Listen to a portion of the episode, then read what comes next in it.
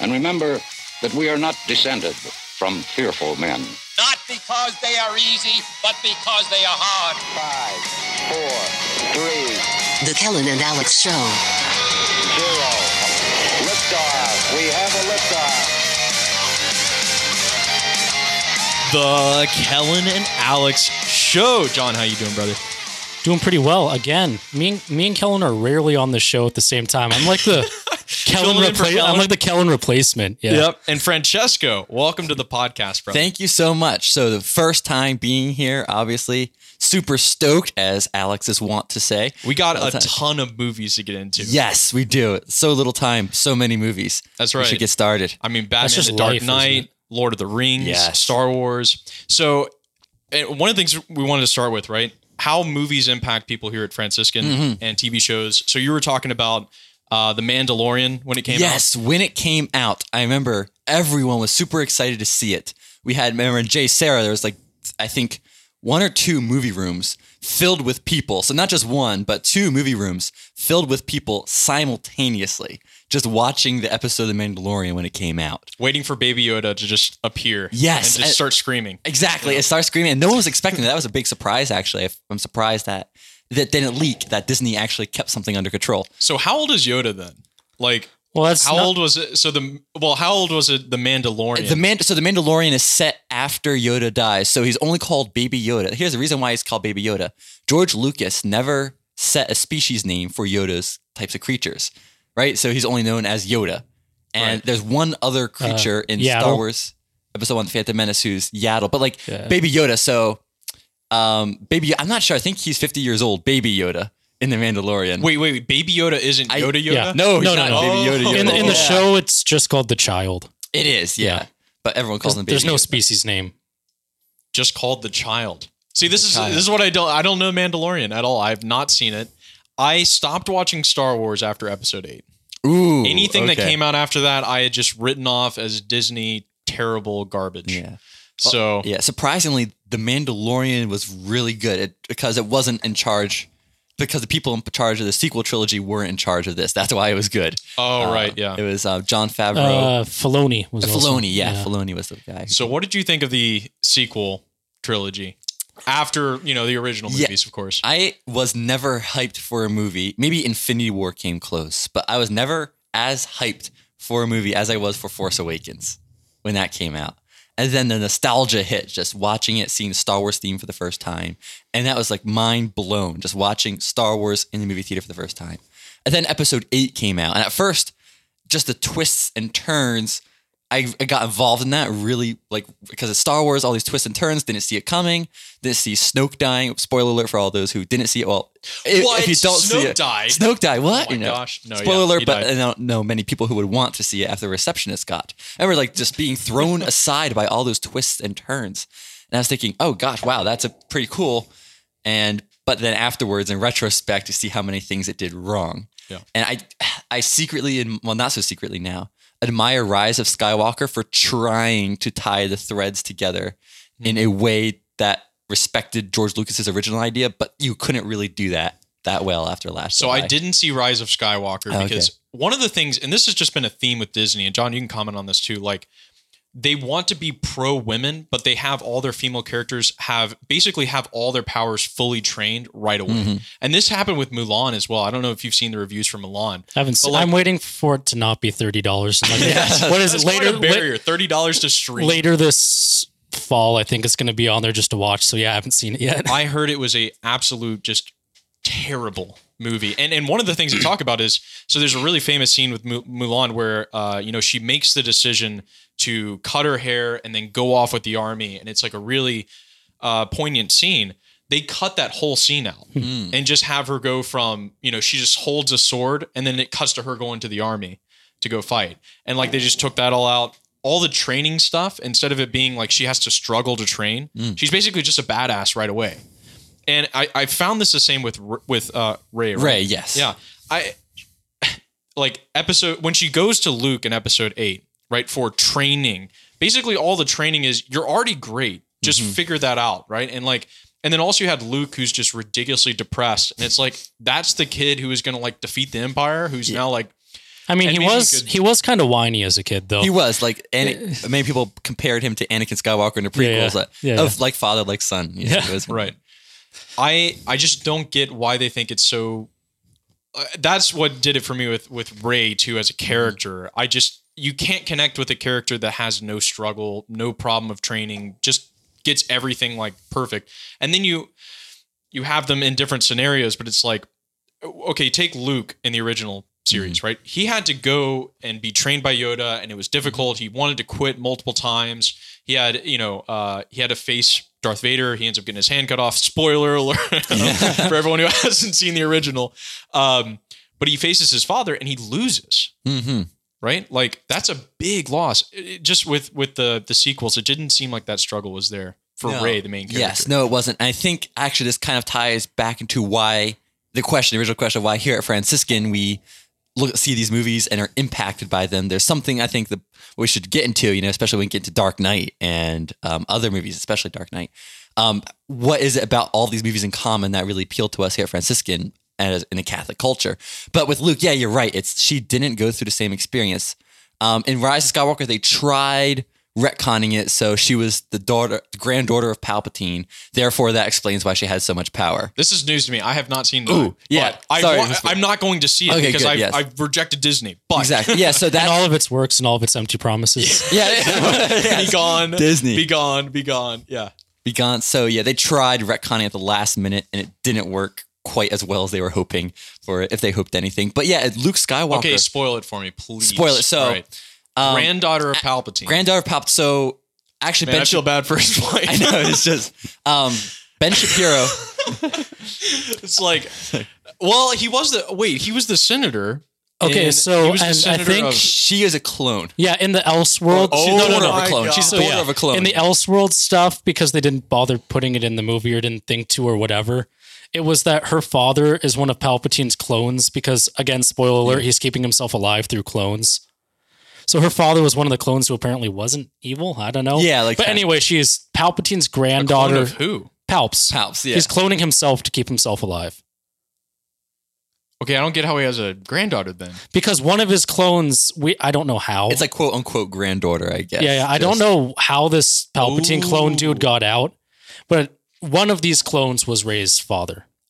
Is the reveal in Rise of Skywalker? Yeah. Hmm. They beat off, you know, like because the problems with clones that we have is they can't reproduce. So Yeah, there we he, go. he, he figured it out. Palpatine. Yeah. Palpatine was able to figure it out. I mean, He's using- the uh, the clone side energy. master. Well, okay. How does that tie into the prequels, like Kamino cloning? Uh, they don't. they don't really explain don't. it. Other than you know what I'm talking about, though. Yeah, Like, I do, Kamino at the has Kamino. a whole like cloning facility. they do. And I'm sh- Palpatine was one of the guys who masterminded Yeah. the clones being well, his his uh the guy who the the Sith Lord who was you know what was it um Because Pla- Plagueis the Wise? Plagueis, yeah, that was his Yeah, yeah. master, and then uh, Palpatine. so his yeah. master Plagueis and him made the conspiracy to make this clone army, Hmm. make an order for a clone army, and then get the Republic eventually to use it, and then turn the clones against the Yeah. Republic, right? Yes.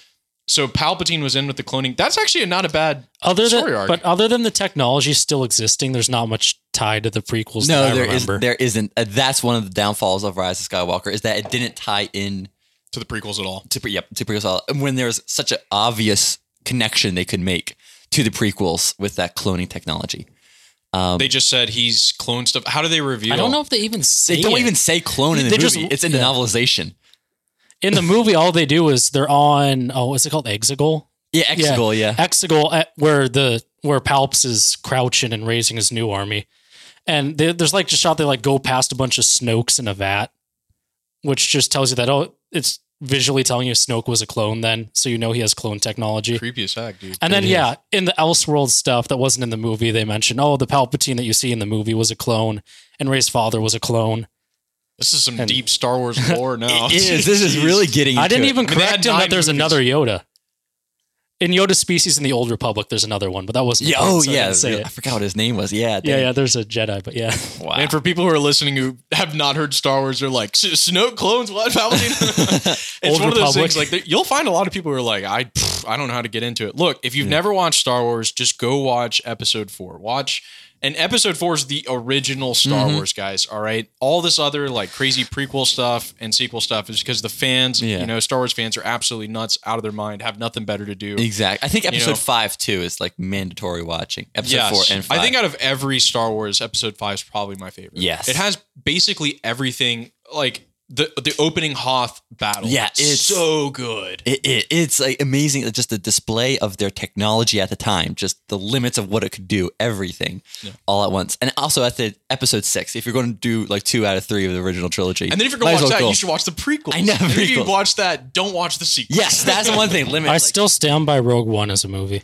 yes. Rogue One is good. It is good. It's, It's, good. Well, because it's a standalone. Mm-hmm. They didn't need to make it some huge, you know. Right, It was and- just Rogue One. And the character, the main lead, Jyn Erso, is not like Rey Skywalker. Oh, well, She actually Rey, has quote, unquote, struggle, Sky- yeah. yeah, Rey, quote unquote Skywalker. Um, but yeah, she struggles. oh she, yeah. she struggles. You've seen the she, memes with that part, right? No, I haven't seen any Oh, memes. what's your name? Rey Skywalker. Yeah, Rey, Rey who? Rey Skywalker. No, it's not Rey quote unquote Skywalker, but Jyn, she actually, you know, she has a f- trauma, you know, traumatic background that they show on film with her, you know, her f- father, you know, being her mother being killed, her father being taken back by the imps, the Imperials, and she has to go through this struggle where she's trying to find hope in the desperate times, and she finally does, and people don't trust her, and she doesn't trust other people, but in the end, the only reason why they can steal the Death Star plans is because they ultimately trust each other, and that's a clear character arc uh, for Jyn Erso. Whereas Rey, it's like I'm the most powerful person there is, and there's some other underlying themes within it, you know, dealing with loss and other stuff, but there's not that main like Luke. Okay, that's the original point. What made Luke such a great character? And like you said, he had to train in Dagobah. He started off as a reluctant hero, you know, Joseph yeah, Campbell. I was about to say if you're going to get into it, I think Lucas has been pretty clear that he was inspired by the Hero of a Thousand Faces yes, in yes. coming up with the original Star Wars. Okay, tell me about that. I don't know what that is. A thousand faces. A Thousand Faces. So I I'm trying my memory's a little rusty. I know this is the only reason why I know this because of connection to Star Wars and some English, you know, high school, you know, literature uh, review. But basically here that over the centuries, you know, of humanity's existence in mythologies, we all have this archetype, these archetypes. And we just connect to these archetypes. For example, like Obi-Wan Kenobi is the archetype of the wise man, right? Who brings the hero out of his shell. And we have Princess Leia, who is the classic damsel in distress archetype. And Luke, and that's the biggest one, is the arch, you know, the archetypical or archetypal, I should say, a reluctant hero. That their hero at first is he doesn't want to go in this journey. He just wants to stay and be comfortable. That's classic Bilbo Baggins, hmm. right? Bilbo Baggins in Hobbit is the reluctant hero very clearly, and Gandalf fulfills the same role as Obi Wan does. You know, the wise man who brings him, tries to bring him out. And of course, you have the Overlord. You know, I forgot what the technical name for it was, like the Dark remember. Lord, the one who's But yeah, opposing power. Your Sauron, your Darth Vader, your Mhm. Palpatine later after Darth Vader is no longer the main villain. Right. Yeah. Yeah. So you have that. And over the set, I think that's one of the things we're keying in earlier. What really, you know, inspires us to keep on engaging in these stories. For example, like Mar- Marvel and DC comics, they're often called the modern mythology. Yeah. Because they fulfill the same archetypes as the Iliad, the Odyssey, the Aeneid. You know, you have these superpowered beings who just exist on this planet. And, And they sort of good. also, if we're going to go less archetypal and more Mm-hmm. within the culture itself, they also sh- sort of give you a window into the values of the societies that make Yeah. them heroes. Th- So through the Greek myths, we can see what the Greeks thought were good through their heroes Mm-hmm. and stuff like that. And I think we can do a similar thing to our superheroes. we can. They, they, they reflect the societies. Yes, unfortunately, in the comics now, you could kind of see the comics reflect a more, uh, you know, less Christian society. Yeah. Let's just say more secular society. In the comics, you have a lot of people saying, "Let's represent, you know, the LGBTQ community, right, in the comic books," and Or- say, or let's represent this um, more, you know, instead of it being like a reflection of culture's values, it's more a reflection of political values in the comics. Whereas the movies so far have done a pretty good job of staying away from that and focus more on the cultural values rather than Can we go back to the thousand something? Uh, the talking Hero of a Thousand Faces? Yes. I think it was a book by Joseph Campbell. I think he might have been inspired by Jung with the archetypes and all that. And it, it, it's basically it's related to Campbell's ideas of the monomyth and the archetypal figures that uh, we mentioned earlier.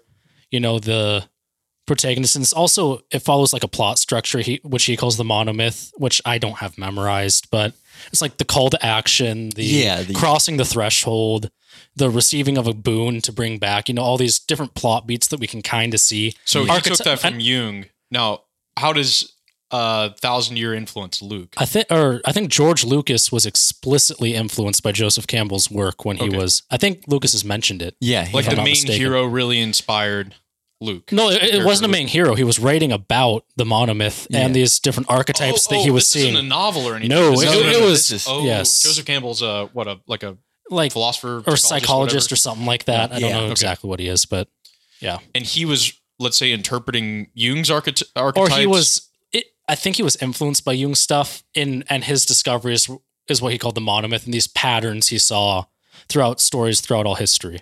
Because I know Jung's. I mean, huge on archetypes. He wrote wrote the book uh, "Man and His Symbols." Mm-hmm. Like, um, it's all about the symbolic. Uh, yeah, and so Campbell Campbell comes after Jung, right? Like yeah. a good bit, yeah, after Jung. I have no I'm idea. not sure what the timeline is. yeah, yeah. that. Um, and then Lucas was influenced by Campbell and the stories, uh, or or his work on archetypes, characters, Yes, uh, one of mythical the stories. one of the many many influences that went into the original Star Wars. Yes. Oh, there's so many. There was the westerns. There was Uh, the like samurai the Buck films. Rogers style Yeah. space adventures. Exactly. Buck. Ro- And you also had the Seven Samurai. No, I was just saying Akira Kurosawa's Akira work, Kurosawa, uh, yeah, yeah, Hidden Fortress. Hidden Fortress, not Seven, yes. Seven Samurai. That's Magnificent Seven. Yeah, yeah. Hidden, Hidden Fortress, is Star Wars. Okay, Yeah. yeah. that's right. These those are samurai films. Yes, Yes, there were samurai. films. Uh, the name Jedi, some people speculate, might come from the genre jidaigeki, which is a Japanese genre, which is basically historical Edo. Edo, is that right? I'm not sure. Any Oh, wow, that's- but that's- historical samurai era Japanese films. And Lucas, another thing that he has gone on record of liking is Akira Kurosawa's movies. Hmm. And some people have drawn a connection between the plot of uh, Hidden Fortress and Star Wars. So, and you can kind of see influences of westerns and samurai films in Oh, yeah, totally. Star Han Wars as well. Yeah, Oh, like- Han the classic. setting of you know Tatooine, like yeah, yeah. t- total yeah, Western style. Western classic. You go to a saloon. Yeah. You know, that's kind of the, the first, the, the galactic saloon. yeah. okay, and so get beat tell, up. okay, if you go on Wikipedia, doesn't it says Star Wars is a galactic soap opera? Isn't that what they classified it as? Uh, like that. Have space opera is a genre. Space opera. Yeah. Space opera. Space opera. Yeah. not And- soap, not soap opera. Not space soap. Oh yeah, space opera. I- space opera. Got yeah, it. space opera because I think it falls under fantasy more than it does science fiction. That's how I like mentally categorize Star Wars because I think sci-fi usually tries to incorporate a sci-fi conceit more into it. yes. Where It's more Star Wars, logical. Star Wars doesn't bother trying to make lightsabers make sense. They're, they're cool laser swords, Right. And, and the Force isn't science; it's a magical sort of spiritual thing. Yeah, So, magical. Yeah, power. Just Yeah. it's crazy just how like how many different influences, themes, whatever came into just making that Star Wars. I mean, Yeah. like like you were talking about the Japanese influences with samurais, obviously the, the Jedi stuff. Yes. Mm. Uh the Force, um, westerns, like it's it's so crazy like how many influences came to make and then they marry together and make a completely very compelling universe. like does, that it that really does, everyone yeah. just can like hop into.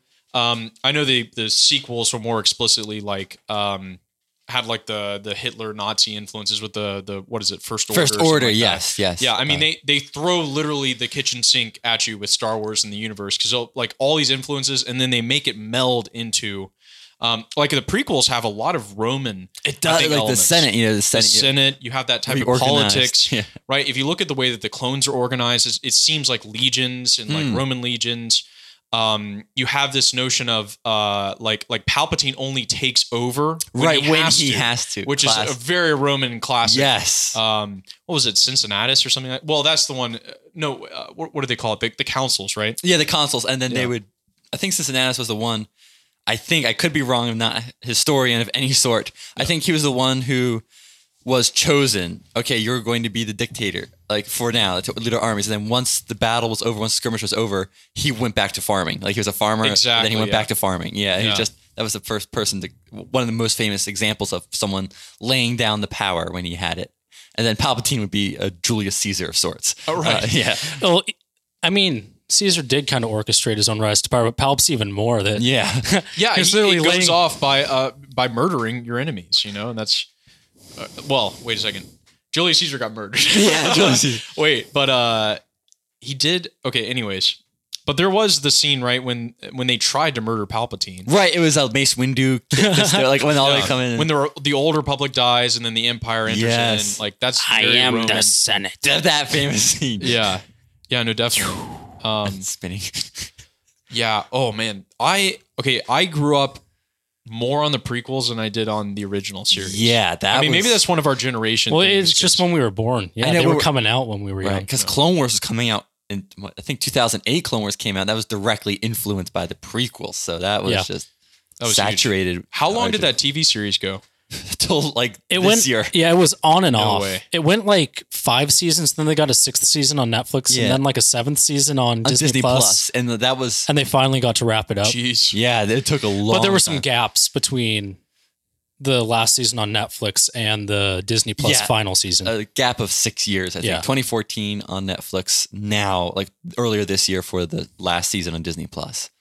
So that was Hmm. And okay, so that was yeah, so that was a long and and they had their whole universe and characters and their own thing. And yeah, they had story. it built. So it was built off the prequels. It was Yeah. spun off the prequels, but they developed their own relationships. Like it was new. Like you developed the ones that were shown in the prequels. It also gave more emotions to the clones. So that we say, okay, here's when the clones. For example, if you just watched episode two and go straight into Revenge of the Sith, the clones really aren't even that present. Exactly. Like they're just there, and you kind of say, obviously, duh, they're going to portray the Jedi. That's why they're set Well, up. they're just like the good guy droids. exactly. There's nothing personal about them. But in Clone Wars, they give each clone a personality. And then when Order Six, and there's a, I don't want to spoil it. This is definitely because it's an actual good show. Um, when it finally intersects with Order 66 in the last season, you actually have an emotional stake in the clones. And if you watch Revenge of the Sith now with that in mind, especially since there's one minor clone character Oh. in Revenge of the Sith, Cody. Cody. I, I was Commander about to say Cody. Cody shooting at Obi Wan. Yes, Cody. That makes uh, that's much deeper impact after you watch Clone Wars. Wasn't- because it, it's literally like two seconds. Like shoot him. Yes. No, and Yeah. isn't uh, Obi Wan Cody's commanding officer in the yeah, show? Obi Wan was the general. He he was in charge of the two twelfth, um, and Cody was in the commander. You know, the two twelfth. So Look at us nerds. We know Yeah, so much about so Star much. Wars.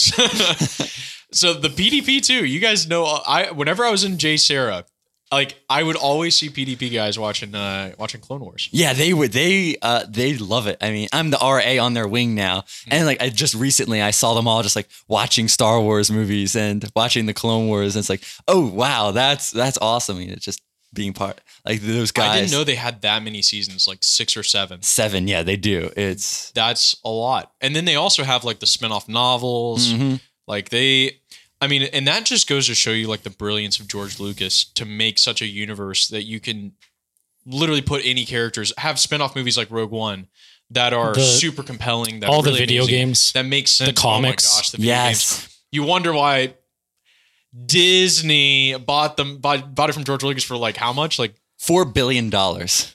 no, he didn't. Four Shut billion up. dollars. Yep. Four Four billion? billion Fat stack of change. I, that I think that's like either like the same as or a little bit more than when they paid for Marvel.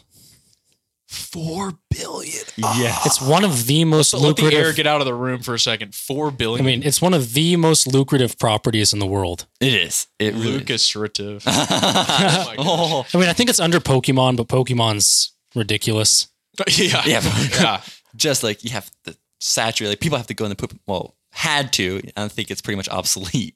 Somewhat. Oh, dude. It's like Pokemon. Well, Also, okay. the Pokemon Japanese- Go, the not Pokemon Japanese itself. Pokemon Go. but- I meant Oh, to yeah. say. Oh, Pokemon, Pokemon Go. Go. Uh, Pokemon's still there. I don't. No offense to Pokemon fans, but I'm saying Pokemon Go. I'm not sure if it was a big phenomenon now as it was then. You know. Uh, So let's take the prequels for a second. Let's let's try and we'll stick on one topic for just a second. with Yes. The prequels. Um, so we grew up on them. Uh, for for me, it was just fantastic, and I loved it. Nowadays, everyone hates on it a lot. yeah, and Like everyone's just like the prequels are cringe. Actually, I think there's a bit of a change. I there's think a bit of resurgence. Yeah. I think when the prequels came out, well, the kids like might have liked it because kids have no taste anyway. Mm-hmm. But I think a lot of the original trilogy fans and people who grew up with that didn't like them, is my impression, because they had a bad rep for a long time. And my theory is what's happening now is a lot of those kids are growing up and now they're the loud voice on the internet, and they have, and they grew up with these and they like them more. So I think there's like a generational divide Yes, definitely. there. What, with yeah, I mean, what your us Star growing up on it, it was Yeah. like for me, it was everything. I was just like, I watched uh, you know, one, two, and well, I mostly just three. Yeah, two, oh, two and three. three. Oh my Three God. is just like a masterpiece in my opinion. It for, is. It really. Um, memes aside. and once again, like let's just talk about like how it plotted out the story. Um, that opening of three, right? You always have the Star Wars scroll, but then it opens up with you know this shot of the you know the sun, and then there's this huge battleship, right, passing Yeah. over it, oh, that's and then so um, and then you have the two fighter pilots, which are Anakin and Obi Wan, you know, Just flying in, in. swoop Yes. super cool. It like pans in really close to it, and then the, of course, I think out of all the music out of Star Wars, Episode Three for me has the most just crazy awesome music It that does, I'll like- go back and listen to. Yeah. obviously, Duel of Fates, which for me is like, I mean, that's that's probably that's got to be my favorite. Out of Yeah. every any It- Star Wars music, Hmm. Duel of Fates probably takes it for me. Um, but even that opening, um, General Grievous's theme fits him so well. Um, you know the just the music, the music for me, and and in that opening scene where you have this huge battle, it, it's reminiscent of how like Five gets plotted out, Yeah, right? Because it is. Five starts in the middle of a battle, Uh, which is well, yeah, kind of, yeah, with- kind with of, sort of, yeah, yeah. Hoth Yeah. like leads us off with the battle, right? Right. Um, yeah, and three does as well. It starts off with this big battle, and then they get Palpatine. They rescue him. They go back. There's kind of like a rest period where Mhm, they're kind of talking with Palpatine. Like, um, no, I I think three, uh, three maybe right after five. I think three is probably my second. Yeah. I, I would say e- even I would go so far as to say with the memes added on top of it, you know, just Yeah. looking at all the meme reference, like it's my Well, favorite absolutely That's part of the Star Wars. that Wow. plays a big factor into why I like episode three a lot. Hmm. I mean, there's other stuff besides that, but how memed it is definitely helps. Yes, it does help. So it's like it. The only reason why it edges out Empire Strikes Back is because of that for me, at least. It's like, Well, if we're gonna talk three, if we're gonna talk the prequels, we got to talk Hayden Christensen. ooh, Okay, when when What? I watched them, That's and still- outrageous. It's not fair. It's unfair. I loved his character when I was a kid. I didn't think any cringy voice acting. It's only now that we're older we That's really like, care about that Kids stuff. liked it because they have no taste. They don't know what That's good true. acting yeah, is. That's true. Yeah. Uh, and now we're now us, you know, oldies. We're coarse. We're rough. We get We every, hate we're irritating. We We, get everywhere. and we're get everywhere. everywhere. We get everywhere. Okay, so yeah, he, his, his delivery is not great in those movies, and his dialogue is also not great. Even going back to the original trilogy, though, character dialogue is not George Lucas's strong suit. Yes. Yeah, that's why Empire True. Strikes Back had probably the best dialogue and acting because it wasn't George Lucas. George wasn't George Lucas directing it or writing it. It was Lawrence Kasdan, I think, was the one who wrote the script, and Irvin Kershner was the one who mm-hmm. directed it. And that's why it's probably the most aesthetically best like Star Wars movie, uh, uh, just in general, like technical terms with acting and plot structure and dialogue. It's the best Star Wars. Whereas in Episode Four, there's some stilted dialogue, um, some somewhat in there. Like I think George Lucas's wife was the editor, and she cut out a lot of dialogue that didn't make sense. Oh, and didn't he? Hadn't he divorced her going into the prequels? I th- I think it was either was it sometime after six or before? I don't six? know. I forgot. I I don't don't, know. know. And the retribution Just- he added just from- the Anakin killing the younglings. oh, no. By the way, don't don't watch that scene. It's terrible.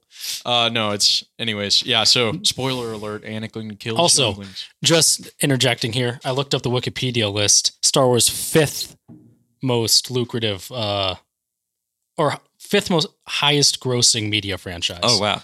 of all time. Number one is Oh, Pokemon. Oh, of course, Pokemon. Wow. Then Hello Kitty. there's so much merch. Yeah. Hello Kitty after Pokemon. And then Winnie the Pooh, Mickey Mouse, and then it's Star Wars. oh wow! So not even Marvel has topped it yet. no. Wow. A, a lot of those Japanese franchises are huge. Oh, I bet, like yeah. Pokemon, Hello Kitty, uh, the Shonen Jump manga, Anpanman is huge. Wow. And he's not even like a thing in the West. Yeah, I know. It's like it's it's so funny because I Wait, who's not a thing in the West? Anpanman. Anpanman. I don't Never know heard who, of Whose I never One heard- Punch Man's name is actually a pseudo parody of it, but Oh, yeah, it's we don't know about it, but it's a top ten, I think, highest grossing media franchise in the world. What? It's huge in Japan. That's insane. I mean, I think too the only reason why Star Wars is prevented from going near the top is because I think internationally in China and Japan doesn't do that well. Yeah, I think I've heard that it's just not as Yeah. big a deal in the East. For some reason, it's not not even it's funny to have samurai influences and it's not Yeah. that big of a deal in Yeah, the yeah. East, which is weird. It still feels very Western, you know. It does. It Um, does. I don't mean Western Western, but like West. Um, yeah, no, three. Uh, okay. For all the Hayden Christensen hate, there's so much more Ewan McGregor love. Yes, You know I mean? yes. out of he killed it with Obi Wan. Like the reason why I love Obi Wan as a character so much, like Alec Baldwin, fantastic. His performance in Alec in Guinness, four- I think. or Guinness, Alec Guinness, not, yeah, not, Alec Guinness. not Baldwin. Damn, Baldwin that's, is- that's something completely different. Yeah. Um, wait, he's the He's the guy that imitates Trump on oh, SNL that's now. Yeah, right. And That's he's what I got. a Alec actor. Guinness. Yeah, you know, Alec. forgive me. Also Um, an actor though, Alec Baldwin. But uh, yeah, no, fantastic. But Ewan McGregor in one, two, and three, Yes. I mean, just killed it. Um, and he makes it. He he took so many um things from Alec Guinness. I think he That like kind of imitated. uses his vocal pattern. Yeah, he 'cause- did. He uses the vocal pattern. His the you know, physical. Isn't he like Irish or Scottish? Ewan McGregor. Some, I think, and he had to do an English An accent. Engli- yeah, British, exactly. Yeah, British accent for but he kills it. He does. And uh, and out of everyone who's progressing in the story, right? I mean, Anakin enters in kind of mid to late through episode one, and he's as a, as a kid, right? Yeah. So you get to grow with Anakin throughout it. But I think one of the coolest things is watching Obi Wan continue. Yeah, as going from an apprentice who sees his master get killed in episode one to seeing him in episode two have a a young and very very volatile Mm. Yeah. Padawan Apprentice, yeah. appre- apprentice Hormones raging. You know, just yeah, exactly. Just um, who you know does stupid stuff like Mm-hmm. they you know he he takes him on the mission in episode two, and they're trying to get this uh, assassin, and then he just like jumps off the Yeah, jumps off a building, off, yeah. the, off a building, tries to find stuff, like and, what three thousand floors up or something. and then he's like always on the move, Yes. and all those type of lines. And Obi Wan's trying to figure out how to deal with that. He and of course he's you know experiencing things as they're coming along as well, and he's the one that goes to Kamino Hmm. and has to deal with that. Anakin has his big scene where he goes and um you know that's in episode two where his mother dies, right? yes, that is. which is huge. Um, and then yeah, and then episode three, he's in the midst of war and he has to deal with all the you know Anakin now is starting to get away from him and towards Palpatine, which is like he's switching masters. He's betraying Obi Wan, and it always it climaxes with that big betrayal when Yeah. they finally confront each other, and um and then Duel of Fates, you know, Yeah, plays in the background. Fates, uh, battle, battle the hero, no, battle the heroes. I think is, and then like they had the Mustafar theme, the battle of the heroes theme, but then it switches into Duel of Fates, which is a really cool transition. Hmm. Um, if we watch it again, there's at one point where you hear the, you know, more bombastic orchestral like hero duel, um, battle of the heroes. I think it's called, and if you listen to it on the, um, you know, on the album on Spotify or something, you could just like listen to it. Oh yeah, that's a really cool theme. But then it transitions into Duel of Fates, and it's okay now that ties in episode one to episode three. But there's another um, subject to talk about. So we talked about Luke's development. We're kind of leaving Rey out of the development here because there's not much. But we're talking about Luke Skywalker's development. Or talking about Anakin Skywalker's development. And there's it's almost like a parallel, but a reverse parallel, Yeah. where Anakin starts out as the chosen one, and then devolves into you know he, he, it's a interesting as a failed prophecy narrative is very rare to find. I think in any popular cinema. I'm trying to think of Actually, though, I've seen it pointed out that ultimately, who knows if it was on purpose or not, but in uh shoot, the last one, Return of the Jedi, Yes. the one who throws Palpatine down the pit is Anakin is Anakin, Yes. not Luke. yes. So ultimately, it the one get yeah, it gets Yeah, yeah. satisfied in the end. But when you have like the prequel trilogy just Yeah. taken like encapsulated in itself, that's a really good point because that's what ultimately I think connects the two trilogies together is think that the there are s- does get there are some are some disunities that happen because Lucas didn't plan it out that much before, and right. we're like the ages are kind of weird, and the picture of Anakin you get from the uh, original trilogy isn't the whiny dude you get in the prequels, Mm-hmm. right. No, it, it's not. Yeah, but so there are some things where it's clear he didn't have a clear picture and hadn't planned it all out, but there is that what you were there saying. is that like anti not I say weird. I don't know if this is even word, an anti-parallel sort of thing Yeah. between Luke and Darth Vader because Luke starts out as a nobody and then he becomes a chosen one. There's no previous prophecy attached to Luke. He's just a nobody and doesn't plan. All of a sudden, oh shoot, I'm the son of Darth Vader, right? And then I have to become a Jedi and convert my father. So there's that. There's like that anti-parallel. There's two parallels that Darth Vader goes, Anakin Skywalker goes downwards, Luke Skywalker goes upwards, hmm. and then Luke Skywalker's going upwards. You know, going into like the light side of the force, you know, learning the path, of, uh, rejecting the dark side ultimately, is able to save his own father who had gone down the opposite path in the prequels. And that's what really makes it just a satisfying story in the end. Anakin's the chosen one who it doesn't, you know, ends up becoming the evil one Yes. out of it. Yeah. And Which then- is very interesting. It is. And then ultimately he does uh, it does fulfill the prophecy, which is really interesting. Yeah, in the end, in episode yeah, in episode six, um, and it makes you wonder. It, I think that was a great point about like Darth Vader and you know the fact that Darth Vader in the four four and five and in six, super stoic, no emotions, very gets angry, um, but like connecting that with the you know the kid in episode No, three, and I you must have even- think there was a Yeah. ton of time in between that. And if you want to make like a connection and not just say, well, it was you know, um, I mean, maybe just years and years of you know him being Darth Vader. what I was- literally nothing to live for. What I was referencing though like, is stoked, you when know? Obi Wan is telling Luke about his father and about the Clone Wars.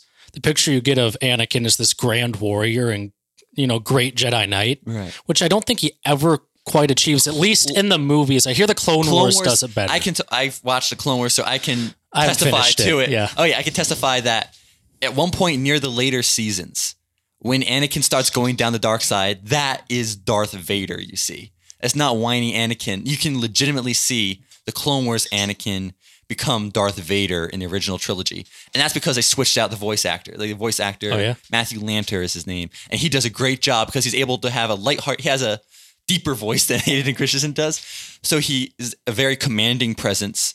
He can also become like in earlier seasons. He can kind of he he's still young, so he can have that young voice. But later on, when the season progresses, he deepens his voice. He you can tell like the dark side can easily slip into it and becomes very convincing very fast. Hmm. And if we want to get back into symbolism, though, just for a second, I love it's Mustafar, right, where Obi Wan and Anakin Yes. fight. Just the symbolism of them on this hellish scape. Anakin has fallen from grace and he's down, and they're mm. literally like it's like he's fallen into hell. Mm, you know, he's true, yeah. and he's embracing the dark side. They're literally fighting in this place with lava everywhere. There's one side or one part when they are first confronting each other, where the framing of the shot, I believe, is you see Anakin standing there and Obi Wan is behind him off his shoulder, almost like a shoulder oh. angel, trying to convince him, you know, that he's wrong. You know, the scene with, well, then you are lost and all that. So the shot is Anakin is in this hellish place where he's gone. And then on his shoulder, like a shoulder angel or a conscious, you have Obi Wan still trying to bring him back. Yeah, there's one interesting point in here too, and it's something my dad brought up actually to me, and he like when I was a little kid, and then I always uh, uh, it, it always stuck in my mind when Anakin's force choking Padme, right? You have Obi Wan say, "Let her go," Yeah. and he lets go. And it's interesting. It's like, wait, time out. He's supposed to have totally lost trust in his master, and he's supposed to totally have you know reject the Jedi Order. But when Obi Wan tells him to let go of Padme, he does, which is a very interesting thing. Like he still has that, like ultimately, I think deep down inside, that sort of obedience to his master. Like over the years, you can't easily break that, right? Um, even though Anakin says, "I hate you," you know, throughout you know famous "I hate you," you know, line. Um, and after the high ground scene, he still has that obedient, like that sort of okay, let go of Padme because he realizes it's doing nothing at that moment. That inner conflict is still there, even if it's deep, deep down inside. I think they do a good job of showing like okay that final scene where Obi Wan and Anakin leave for the last time until they reunite. Right, uh, Obi Wan's going to go off to Yeah. Utapau, right, Right. to go find General Grievous. They exchange, you know, like uh, Anakin apologizes. That's how Mm. he starts it, right? I haven't lived up to your expectations. I'm just so frustrated with the Jedi Council. And then Obi Wan says, you know, I've seen you throughout the years, and you know, I'm proud of you, and that type Mm-hmm. of stuff. And it's a very nice moment. And then the last scene is Anakin like looks down, and then he looks up with with a kind of just pained look because there's so much turmoil that he Mm. hasn't told Obi Wan. Yeah. And one of the biggest things is he hasn't told Obi Wan about Padme and, And the he- fact that she's pregnant. And he had the vision that she was going to die. Yes. And that, yes. So even though he makes this apology, he really should be apologizing and then telling him, like, yeah, right. Here's what happened. here's with- what happened. What do I do? Yeah, But he keeps that to himself, and that's eating at him the whole time. And that's what Palpatine uses to manipulate him is yeah, he manipulates that. Yeah. And what's interesting though, in the last season of Clone Wars, this isn't a major spoiler or even a minor one, I don't think. In the last season of Clone Wars, they hint that Obi Wan knew about Padme the entire time. I mean, you got to think he hint at that, probably yeah. did. All right. They- yeah. And it's just that that makes that scene in episode three a little bit more poignant because Obi Wan knows there's something going on between these two, Anakin and Padme, and it's I mean, it's and in that- the back of his mind. Yeah, that probably puts you know a new light on Obi Wan too that he wasn't willing to confront Anakin on this. right. Yeah, and that's like just deepens the character. It's because Obi Wan was with Satine. Let's be honest. That's true. Yes, Obi everyone. Duchess. Yeah, that was whew, a whole nother arc. Obi Wan was what? I didn't hear you. Not officially. Not officially, Was but what? No, It- was what? it's just like a fan joke. He's really close with the Duchess of Mandalore, Satine. right. In yeah, in the I have Clone no idea Wars. who that In the is. Clone Oh, Wars. that's Oh, okay, season two, like goes into season five, resolves in season five. But basically, he was really close to her. It could have easily become an Anakin Padme situation. I won't spoil it, like for those who haven't watched it. But basically, the way it ends, it's that the decision. I think because he's always a stoic character, he doesn't decide to pursue it like Anakin decided to pursue Padme. But eventually, it gets ripped away from him any choice whatsoever. And I don't want to spoil it how it happens. She dies. Not Yes, yeah. Uh, so It yeah. I'm gonna with- guess that one. yeah. Uh, I'm probably not gonna watch. It seven rhymes with Clone Wars. Garth Paul. Garth Paul. Chris Paul. Oh, okay. No, no, no, no. Uh, wait, Darth Maul. What? you don't know about Maul? No. He Oh, come up. he comes back in Clone Wars. Yeah. Yeah. And he hates Obi Wan. Okay, I may not be a doctor, but if you're cut in half, Look, y'all don't need legs to live. Oh, did they do? Oh, they gave him new legs. Got it. yes, Yes, and, and there is, uh, you don't have to be a doctor, but he was kind of brought back by witches. So, Yeah, so there's, there's a Star fun. Wars fantasy aspect. of it. yes. Okay. so they, they weren't medical right, all right, doctors. we're It like was the- four times we removed do. from our original. Okay, yes. All right, Obi Wan and Anakin. That scene for me. Uh, sticking to the prequels. Uh, yeah, and then Obi Wan leaves. Mm-hmm. Has his whole thing, and then it's you know it's the master and his apprentice, but completely separate, Mm-hmm. right? And the new master steps in to take over Anakin, right? Because he knows Yes. Obi Wan's gone, right? And that was probably the fatal flaw, right, of the Jedi Council saying, "Well, we need to keep an eye on on him here," Right. but he stays in the most corrupt place, which is the Jedi Council and the Mm. the Senate and Palpatine. So they said we need to keep an eye on him, but that's exactly what they don't do. And uh, he would have been far better off fighting General Grievous.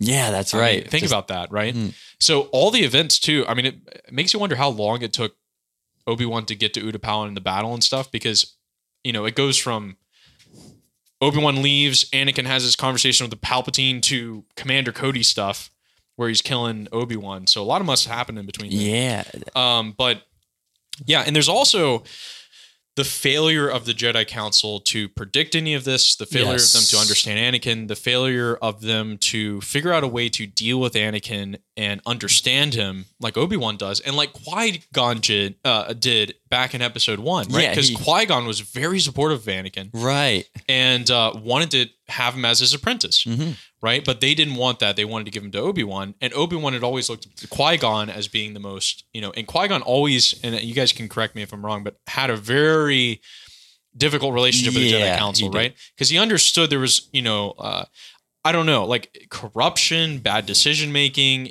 like unilateral. It seemed like whatever Yoda or Mace Windu said, everyone was just like, yeah, that's what it is. Right, and then Qui was like, "No, this this is not it. Chosen one. We this could be the chosen one. We need to bring him in, no matter what." Yeah, he was kind of yes. Qui Gon was like the wild one of the the council. He, He was, was. on the council, right? I don't think he was. Really? I Was think that's a the reason why he was denied. I don't know if he was or not. I, I think that's the reason why he was denied a seat on the council is because of that. I think they mentioned in episode one. You, uh, Obi Wan says you were denied a seat on the council because you didn't obey them, or you mean- uh, of your rebellious Do nature. we want to move That's on to Lord of the Rings? now? archetype of. Uh, I, I want to stick on prequels for I a mean, little bit. If that's okay. No, I know, I know, but I, Yeah, yeah. I think it's good we we stick on one for a little bit. Um, Okay.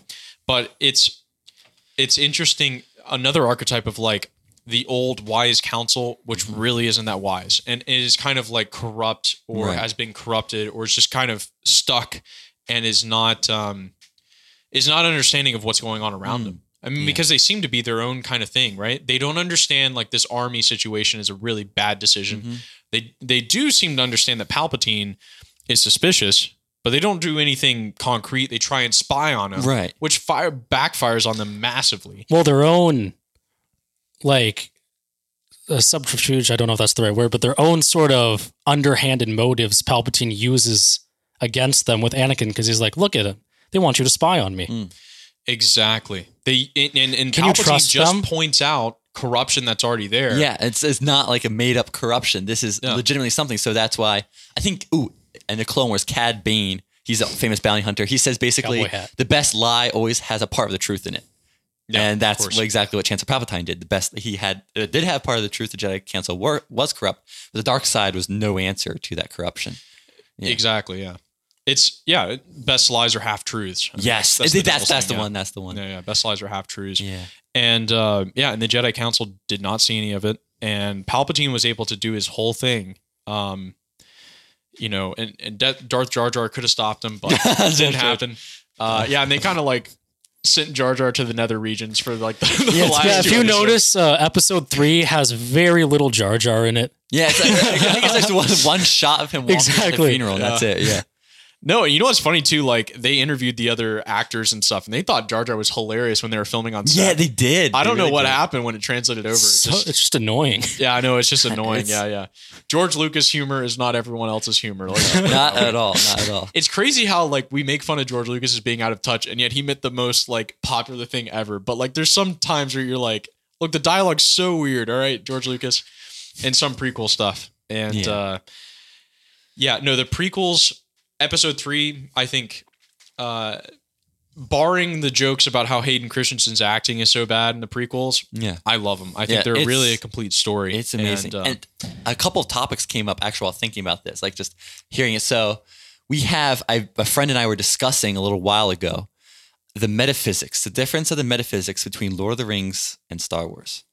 So we could go down that direction, which is really interesting how that differ. Or we can go down Dark Knight path. I think that was mentioned earlier. let's go to the Star Wars and, and Lord of the Rings. Maybe we'll get Dark Knight as our last part. Okay, yeah, Dark Knight. Yeah, moral implications of Dark Knight, and because I had a, ooh, shoot, did it? You're good. Okay, good. Yeah, um, I almost uh, hit the dongle there for those of you who are listening. My MacBook Pro. the MacBook jeez. Pro, yeah, gee, almost like So if you can't hear This is this, the it's this 'cause is the that. light side. The you know the Macintosh. Sorry, the uh, Microsoft World dark dark side. Oh is the yeah, light side, some right? Macs, uh, Mac Anyways. plug there. Anyways, uh, but so friend and I were discussing. All right, in Star Wars, uh, uh, this is really interesting because all comes down to interpretation, whether the Force is a based on Gnosticism or not. Because George Lucas, I think, explicitly said that the way the Force is balanced is if the light side takes over. Which is really? something- Did he say I that? think he said that because at one, of the critiques I've heard of Star Wars, and I personally have, is that there seems to be a sort of Gnostic problem Right. or a Manichaean problem there is where there's always dark and always light, and they're in constant conflict for adi- for eternity. Eter- yes. So I'm wondering, I'm not sure how accurate that is. I believe I saw in a source saying that's what George Lucas said Yeah. that the light side resolves everything. well, which- which, is how Disney ended the last one. They did. They did. So and they, they literally had the archetype I am the Sith, well, I am the Jedi. And Right, and then- the embodiment of all the Jedi or all that is good defeats the embodiment of all, All that is evil, evil, which is a part I actually liked about that. that, that, that movie. Rise of Skywalker, that's it's it sort of got lost in the mire of episode eight. And it's sad because it could have done something great if they had planned the sequel. yeah, if we're going to talk about disunity, there was no planning on the Disney No. trilogy whatsoever. no, not whatsoever. They just recently admitted. I think Yeah. Daisy Ridley uh, admitted recently. Yep, they had no plan. Well, it was two different filmmakers with two different visions Hmm. that were given movies. So, like, JJ did his thing, set his thing up. Rian Johnson said, Well, I'm going to do my own thing. Literally, I'm throwing the end of your movie Yeah, over I- my shoulder and going to do my own thing. Yes. Then the last movie is JJ going, Oh no, people didn't like that. I need to give them something, you know, Right. well, bring it back, bring it yeah, back. bring it back. Yeah, bring it back. And they couldn't do that. Yeah. So I think that changes whether or not. So let's assume for now the Gnostic difference and leave the light side resolves Yeah, yeah. everything to speculation because that's what everyone thinks of the most. So we have okay, there's a light side, dark side, equally opposing forces that must resolve in balance, and then you have Lord of the Rings and Silmarillion, Mhm. uh, which is where darkness, the evil comes in as a corruption of what was good. Yes. So in the beginning of the Silmarillion, I think the Eine Underlay, right? Do you have the I have the Silmarillion right here. So perfect. I want to make sure I have. Yep, I, I got it right. Anu, yeah, Anu Lindale. Anu Lindale. Sorry for those of you who are Tolkien fans out there. I mispronounced it. Anu Lindale. You lose your Tolkien badge. I'm already angry, Francesco. I'm seething mad. you Seething mad. misquoted the I know, Silmarillion. Uh, oh my goodness. Anyways, So- go ahead, Francesco. so you have- I'm gonna try and keep back my anger. There we go. Iluvatar, who's you know God, Eru of course. Iluvatar. Iluvatar, Eru, um, the one, and he creates the Ainur, uh, the holy ones. I think they're literally called the holy ones. This is one chapter I really studied a lot. Try Oh, yeah. studying. And of course, the Ainur come up with this song, and in this song is the prefigurement of the world in Middle Earth, right, and all the events that will happen, and they. don't- every Ainur, which are basically almost like angels. They're, they're like the highest choir of angels. they right? are. Yeah, I know. I think they're at the first they all resolve into the highest choir of angel, right? They're all and then later on when Melkor uh, or Morgoth. It's kind of like the Lucifer figure, it is right? the Lucifer thing where he creates disunity. I think there's three attempts at the song. The first one, second one, third one, three ages of Middle Earth. There you go. So um, and then Melkor disrupts each one. and then ultimately when the world right was made flesh basically which is a really interesting concept because you have the world in song you also have the world in matter in substantial form when it was committed to a substantial form melkor refused to participate in his part right in his part of the song and sowed disunity and sowed And yeah the darkness and corruption I was gonna say because I haven't read the Silmarillion yet, but my little brother, I'm a big fan of Tolkien. My Yeah. little brother has read it and it might be even bigger fan by knowledge than I then am yeah than I am yet. But uh, didn't Morgoth also in his sort of Luciferian type? Didn't he also like create the orcs as like a mockery of the elves? Yes, So, so- like Satan mocks the beautiful. Right, So that's why he is Tolkien explicitly says in Silmarillion in Lord of the Rings, I think even more so in Silmarillion is that he cannot create. Darkness cannot create. It they can only perverts. perverts. And that's of course very Christological theme.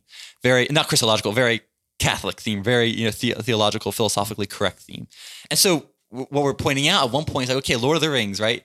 So in this beginning, there's this very clear analogy between uh, you know the Luciferian story, right? The story of Lucifer falls, Melkor's fall, and how J.R. Tolkien starts his mythology. But after that, it greatly diverges. Like there's nothing really in some. I think George Lucas. I mean, not no, that's different. That's Star Wars. Tolkien said he hates analogy. Like Yeah. the smell of it. You know, he it upsets. He doesn't really like analogy, and that's why in Silmarillion, Lord of the Rings, you can't pinpoint clearly. Well, is it's the is- themes and is- types yes, the rather than types. a direct one to one correlation. Exactly. I think in one of his letters, and this is all thanks to my Tolkien scholar friends back at Franciscan who have taught me in the ways of Tolkien. Basically, that Tolkien his letters says that he brings these universal themes. He brings these themes, but it's each up to each person to apply it to their own situation in life. That's why he hates analogy because analogy, there's only one correct way of seeing it. With themes, there's multitude of ways you can apply it to your own life. That's why hmm. many atheists even really like Lord of the Rings, where I don't know of many atheists who hail Narnia. You know, saying Chronicles of Narnia. That's a great point. Yeah. Yeah. Those things can be like anyone can approach them, but they're very Christological. Yes. When you, when, It's you, ver- when you when you understand it, but it's a theme or a type rather than just a one to one. Aslan is Jesus. Aslan Right, is Aslan, Jesus. You know, the witch is the devil or whatever. To be fair to Lewis, though, in rereading the Chronicles as an adult, I do think it's less of a direct analogy as he is creating a fantasy world that is so influenced by his Christianity. It's mm-hmm. basically the same thing happening. Or the way, like rereading the Lion, the Witch, and the Wardrobe, it strikes me as this is like this him imaginatively expressing the spiritual reality of mm, Jesus's death and because you know obviously Narnia is covered with snow and in ruled by the White Witch. The world is dead and ruled by the devil, and oh, you know being run by the devil. Yeah, essentially, hmm. we are slaves to the White Witch. We're, we were slaves to Slaves sin and the death. lights, you know. Oh, yeah. Anyway, back on topic. Yes. so we have the metaphysics of corruption. Basically, evil is a corruption. Good is the only thing that can substantially exist on its own and create. Right. So that's why the elves are able to become. I mean, sorry, the Valar. Sorry, the Valar eh, are able to be who the Ainur who come down to Earth and say, "We'll help these do. You know, we'll help these elves, these men who are prophesied in the eh, who are." f- Foreshadowed in the song, right? The song I know that we're going to help these guys because we really love the earth. We really love what we sang. So they come down to earth and basically they are sub creators. There's one interesting story of one the Valar, I forgot his name, who made the dwarves, but that's the, that's a divergent. Basically, they, they can become sub creators, whereas Melkor, mm-hmm. Morgoth cannot create at all. And that leads ties into Lord of the Rings, you know, Sauron, and of course in the film, right, the famous Sauron scenes. Do you know how the orcs came to be? And then he goes on to There explain were how they're elves once. Yes, they were elves once. Christopher Lee, uh, rest in peace. Uh, Yeah. But it, he it basically says they were elves once, right? They were it's that thematic theme of corruption. Whereas in Star Wars, you are seduced to a already pre-existing condition, the dark side. Whereas in Tolkien, it's like there's people who are dark, but it's not like a pre-existing dark side It was established. at That the very beginning of creation is good and it's been corrupted by evil. Yes, yes. Yeah. And I think, and uh, we're talking about, I remember talking this with a friend about how Star Wars ultimately, right, if light and dark side, how ultimately is illo- not, I think, sort of illogical in the end, whereas Tolkien resolves logically. So in Tolkien, if evil is a corruption, then when people feel wrong, like, okay, I feel wronged by this person, right? You are, you have a right to say that you have been wronged, you know, and you are able to conquer it. Like you are called to conquer evil and bring good because evil is a corruption. Whereas in Star Wars, if people say we need to fight against evil, if evil's just the other side of the coin, right? What's the reason? What's the ultimate reason for them fighting against evil if it's supposed Mm. If to it's just going to come back at some, other Yeah, just- some other time. yeah, so whereas There's no resolution really. right. If- Which is why you Disney can buy them out for billions of dollars and continue to make movies. exactly make movies, or if you go with George Lucas, Convenient, convenient Yeah. from your philosophical perspective. Exactly. Or if you have George Lucas, the supposed, I think it is true. I have to look it up again. George Lucas saying the light side resolves everything. Then that will make sense how there can be a resolution. Yeah, but there has to be a case for why it- good is good and evil is evil. Yeah. Yeah, that puts it in an interesting light. If Lucas says interesting light, pun intended, if the light can resolve it, then Lucas is saying Disney's going to have to resolve it at some point in time. Well, they did. And Yes! you didn't see it. Well, They, wait, they, did they brought the what they're calling the Skywalker saga to a conclusion in the last movie, Hmm. and who knows where they're going to go with it next. But yeah, they did finish spoil the big. the conclusion. Oh, I mentioned it earlier. Uh, Rey kind of gets communes with all the great Jedi of the past, and there's a cameo of pretty much so many popular I stole that from Avatar. characters, and then they're like, "You can do it, Rey," Yes. or whatever, and she gets up, and then there's the climactic confrontation between Palpatine and Rey, which I think they were also kind of by making Once Rey a- again, how is oh By Palpatine's making- alive by making clones? yes, and by So making the Rey a original Palpatine, Palpatine, that got thrown down the chasm, he's dead. I Maybe. think they I don't know. He's a dark side spirit. So like Palpatine's dark side spirit was able to inhabit a clone body. oh, like Voldemort or something. Yeah, like Voldemort. And since and the reason why his clone body was corrupting so badly in Rise of Skywalker is because his dark side spirit was so powerful that started corrupting Yeah. his body. Yeah. So, but basically, they have their climactic thing. Palpatine says, "I am the Sith," and then she says, "And I'm the Jedi." And then she like redirects his lightning into him, and he gets disintegrated. For the That third is the time. most cheesy for the Disney third- line that I have ever heard. I'm the Sith. I'm the Jedi. Give Well, me a it, break. but in the end, then it's the light side conquering the dark side in a very sort of definitive way, at least for now. For now, If there's something that comic books have taught us, it's like you can always bring a villain back if you want to. If there's something this movie has taught us, it's you can always bring a villain back if you want to.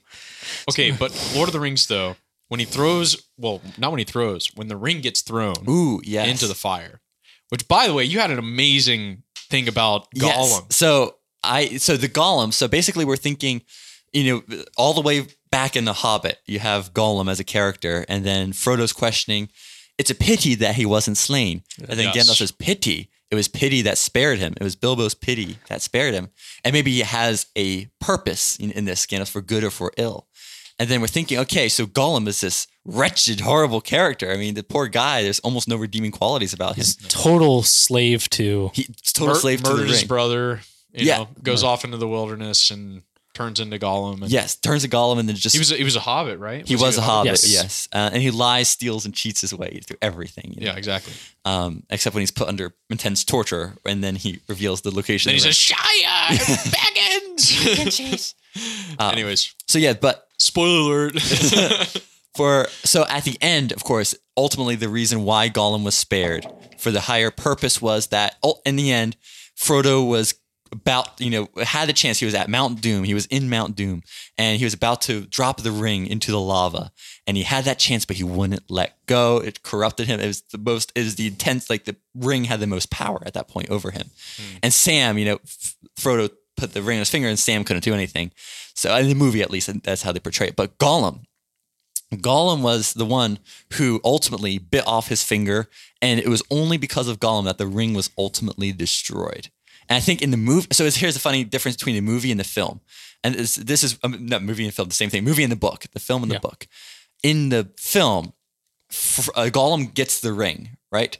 But Frodo tackles him him. over the edge, and that's when Mm-hmm. Gollum falls into the lava. Whereas in the book, he literally just trips over No, the it, edge. isn't it like just like that? It like swallows him up. Yeah, basically. So he yeah. has the ring, and then he trips over a rock, and then um, Yeah. dies. And I think some friends, of my friends, Tolkien scholars, shout out to them again, back at Francisca, was saying that maybe it was Iluvatar who pushed him over the edge in the, in Or- the book. Yeah. I mean, and if you think about, it, I think you connected to Grace yes, in the so pre-show. Grace. So I think Tolkien said this, or people have analyzed it in this way that Gollum represents unexpected grace. Mm-hmm. And of course, there's nothing sanctifying about Gollum, so it's, it can't be sanctifying grace. So to fall under the actual grace of the Mm-hmm. moment, because there's moments in our lives where, like, of course, Thomas Aquinas' philosophy: out of evil, a greater good comes. Right. So and then so the unexpected grace, the actual grace of Gollum being spared, and even though he put Frodo and Sam through so much misery, it was ultimately him who was able to resolve the ring and resolve the conflict between Sauron and the forces of light. You know, the forces, the dwarves and the elves and the men. Finally, that it was him, and that's a totally unexpected grace. You know, God can use the bet, you know, the worst of times to bring up the worst of things, the absolute corrupted things, and bring good out of that still. If it wasn't for that, Frodo's whole journey, he would have become the next. I don't know. Nazgul? Gollum, Gollum? probably a Nazgul, Nazgul. yeah, Or a Gollum, yeah, because he- possibly. 'Cause it- Gollum was a so this is a really cool thing with the ring too that I really uh, I thought was really brilliant was it changes nature but it doesn't supersede it meaning Mm. you can't become the Sauron incarnate because you don't have the nature to do that right, Right. like Gollum w- didn't become like um Isildur when he started Right. the ring or right? the Nazgul when he had or like the Nazgul Yeah. right because the well, Nazgul had the sub rings, but yeah. yeah, yeah. the sub rings, right. And the sub rings affected each of the races, their natures in different ways. Mm-hmm. And I think that's really brilliant with with uh, with Tolkien is that with with grace and nature and the corruption of nature, Yeah. Mm-hmm. that affects people differently, right? They don't. Uh, it, it doesn't. Um, it doesn't supersede like the like the Hobbit putting on the ring makes him invisible. Whereas if Sauron put it on, it would be like the end of the universe. Mm. Yeah, that's you know? because it's his ring. Because his, yeah, na- his, his own nature. ultimately. Yeah. Um, but yeah, and then Gollum, he's the one who completes the journey for Frodo the whole time, and, and the whole the whole question is whether they should kill him the entire time, basically Yes. when he's when he's with them, and um, that's what Frodo says, uh, even even in the beginning. yeah, Lord of the Rings. It just, uh, yeah, you can be a scholar in it, like your friends who are scholars, in Yes. because there's so much to it. There's so many different things that you know. Wasn't it Christopher Lee who, uh, the guy who played uh, Saruman. Saruman. Saruman, yeah. who said he read he reads He Lord of the Rings yeah. every year, uh, once a year. That's quite a work. I think took I heard he was a big time to fan, read Lord of yeah. the Rings, yeah. Uh, but that was like his major. I think he originally auditioned for Gandalf. Ooh. I think I've heard that. Wow. But Ooh, o- obviously, he wound up being offered Saruman through one way or another. I'm not sure Out of all the process. characters, like I can't think of Gandalf. any Ian different. McKellen Yeah, was he- so. he- and I think Ian Ian McKellen. McKellen has said his favorite non-Shakespeare character that he's played is Gandalf. out of all of them, and I, I think they really portray the characters very well. Um, some people take okay the way that the, that Frodo's presented in the book versus the way Frodo's presented in the movies. I don't know if you've heard this. Uh, let's But hear it out. they, yeah. They basically said that the Frodo in the books is a little bit more like statesmanly, is is a little bit more um you know, he calls him Mr. Frodo, right? Sam Right, calls him Mr. yeah. Frodo. Like there's there's more of like Frodo's more established. Like he's like Yeah. in his I don't know, 30s or something. Yeah, he's Whereas more- the Frodo's a bit younger in the movie. He looks a bit younger in the movie. In the, in the book, it's like he's, he's older. Well, of course, for Hobbit, middle aged, I guess Yeah, you call middle-aged, him middle aged character. So he's it's a similar pattern to Bilbo. Bilbo went out when he was a little bit older, like sixty. I forgot how old he was, but, but Frodo goes out at around the same time. Yeah. Um, so we have the Frodo in the book and the Frodo movie different, but there's I think the biggest difference is Aragorn's character. Yes, In the they, book- they turn actually back to what you were saying about the reluctant hero. Yeah. they turn Aragorn into more of a reluctant hero in the movies, don't they? Yeah, they do. They really do. He's like he's the whole his whole struggle in the movies. I've watched the movies more than I've read the book, you know. Mhm, but he says in the movies, I don't want to become the king. I don't want to have this power. Where and he's finally has to accept it. And that's really odd now after reading the books. Where in the books, he his kingship is revealed more and more, like his kingly stature is revealed more and more throughout the book, and he is not reluctant, and he's not necessarily reluctant to accept the responsibility, but like he only shows it when necessary. Yeah. So in the beginning, right, they're thinking that's Strider, Strider, he's the king. What? They're thinking all the hobbits, and uh, later on, and Bree, I think when they were in the end of the Return of the King, which is they didn't put this in a movie because there's just no time to put it. They already had a billion endings. they did. They really endings, but the book in the book was they went returned to the same inn.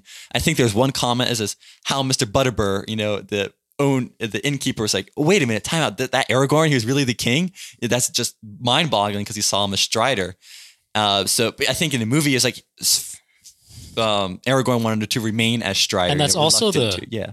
Back to what you're saying about the book Aragorn, though. That's back to the Christological typing, isn't it? It is, yes. because this seemingly, you know, low-born man is actually the king. It's Right, like yeah. Christ, who was born in a manger, and it's just this wandering rabbi in the Middle East, is actually king of the universe. Yeah, he is. and doesn't he have that like the healing houses stuff where like the king can has a he has a healing, healing touch? touch. Yeah. That got taken out. The what was it with uh Faramir and um, Eowyn? Eowyn? Yeah, don't they? Because like- it's Arwen. I always get confused. Ar- Arwen is the elf. yeah, Eowyn Eowyn is, is the, the- So yeah, the two fe- big female characters are Arwen and Eowyn. Then the two big evils in that are Saruman and, Sauron. Yeah, is Yeah. I really liked. I think I loved Faramir's character. Like Faramir and Boromir um, are just. I really liked them as as characters as well. And that that whole Healing House episode, obviously, didn't make it into the. Was it in the extended edition? It might have been just not really touched on as it was in the books. Yeah, because Faramir gets you know hurt like crazy, right? Yeah. And then is did Eowyn Eowyn got It's hurt when from the other thing it's too, when right? she stabs the Witch King. Yeah, and then well, she- one her she's arm hurt is as well. broken by the mace, and also killing the Witch King. I think messed her It up. did. It, yeah. yeah. and then they they get together. You know, Yeah, and after that- and then Aragorn doesn't he come and like heal people at the healing He has like a healing does. touch. Yeah, He does Now, that. is that? I think that's a type of of David, right? When didn't David have some like healing properties? Like the king has like healing properties. I'm properties. not There's some type sure. of It's- Yeah, it's Well, been a Christ while. has a healing Christ, touch. yeah, I mean, Christ, Christ, definitely Christ, does. obviously. Christ definitely does. I'm not king, sure yeah. about David. I have to reread Samuel and Okay, yeah. Chronicles and um, Kings. Oh, wha- oh, David with uh with Saul, right? He plays Yeah. the harp for him, yeah, there we go. healing So- him of his ailment. Yeah, th- that's right. He played the harp, soothed him. But I think it's more of a definitely a very exp- not explicit because Tolkien didn't you know make things too explicit, but very like shared a lot of themes with Christ. With Christ, I think ultimately the reason why Tolkien's characters and the Christ figure, because we we were talking about this earlier, right? Gandalf could represent the prophetic nature of Christ. Sam, no, Frodo. Frodo represents the priestly nature of Christ, you know, sacrificing to bring the ring, you know, bearing the weight of the sin on his shoulders. And Aragorn, as you said, represents the kingly uh, aspect of Christ, the kingly nature of Christ. So what's this thing with Sam being like the ultimate Christological figure out of Oh wait, have you wait what? This have is, you heard of this? Okay, so everyone's like Sam is like the greatest figure in Lord of Well, I don't something. say people say he's the greatest Christological figure, but I think didn't Tolkien himself said say he's the Sam main is, char- he's the main Sam is character. the Sam is the main character he's the loyal servant who goes through the all entire of it. time. Yeah, Yeah, he's. I think it's once again shout out to Tolkien scholars, but um, it's. I think it's sort of like Sam's nature didn't change, right? His nature, he was always loyal to Frodo. He was always loyal to his Shire, and ultimately, his nature was perfected. I think through this, right? His ul- his nature, like Saint Paul says, right? As in through fire, gold is purified, so you will be purified. So Sam, right? He goes out. His nature remains, right? He's always loyal. Think about it. He's almost the same character as he was in the beginning and at the end. Always loyal, always faithful. But hmm. it, it just deepened. His nature deepened through this trial. So that's why Sam was able to go back. He was able to go back to the Shire and live in peace, whereas Frodo he couldn't. Frodo had been changed by the journey after bearing the ring. He couldn't go back from that, and his nature was sort of changed in that way. I mean, of course, nature, not metaphysical, metaphysically speaking, but character wise, his nature, like he wasn't the same Frodo as he was before. Um, and whereas Sam, I think he pretty much stayed the same sort of nature, except strengthened and developed through this adventure. Did Gandalf leave as well? Did he go on the at the Grey Havens? think- did he leave on the ship? He did. Yes. He did because right. His mission his mission was fulfilled.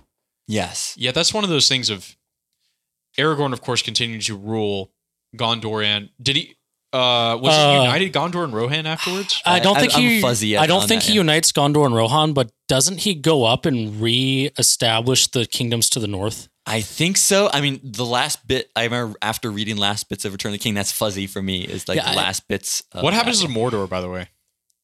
Um, I'm not sure. not sure I mean, exactly. Golf course. Golf course. No, but I Make think it a very big golf course. It's got a lot of Men- hills. wasn't men used to be in the north, and that sort of fell. And I think part of Aragorn's thing is to re-establish the kingdom. Right, because he had the Witch King of Angmar and the Witch Angmar, King yes. realm. Yeah, and the Angmar that fell. Witch King of Angmar. No, yeah, no, that's where Angmar is. It's the north. It's a northern. Yeah, northern. One of Place. the northern Yeah, something. it's in the north. Wow. That's how I should say. What a nerdy podcast this has been. Yes. Jeez. yes, um, We still got more to say, but yeah, I mean, I was just thinking, I was like, man, Star Wars, Lord of the Rings, there's so much to it. And There like, I is. haven't, I read the book. So, okay, I, I'll make a confession. I, it took me a long time to get through the books. All right. And it was difficult, but I forced myself and I really, really enjoyed it. Yes. And it was an am- amazing, amazing. Um, I have not read it again because I know it's just so much. Like, I think for most people, when they pick up the books, right, who are not great novel readers or whatever, I you get to like the Elven songs and, And- you're like, what the hell am I and doing? to be fair, Yeah. Tolkien is not as readable as someone like Lewis. Tolkien, Mm-hmm. can, I think, can be pretty dry. It's very deep and rich, obviously, when you get into it, but it's not gripping or easy.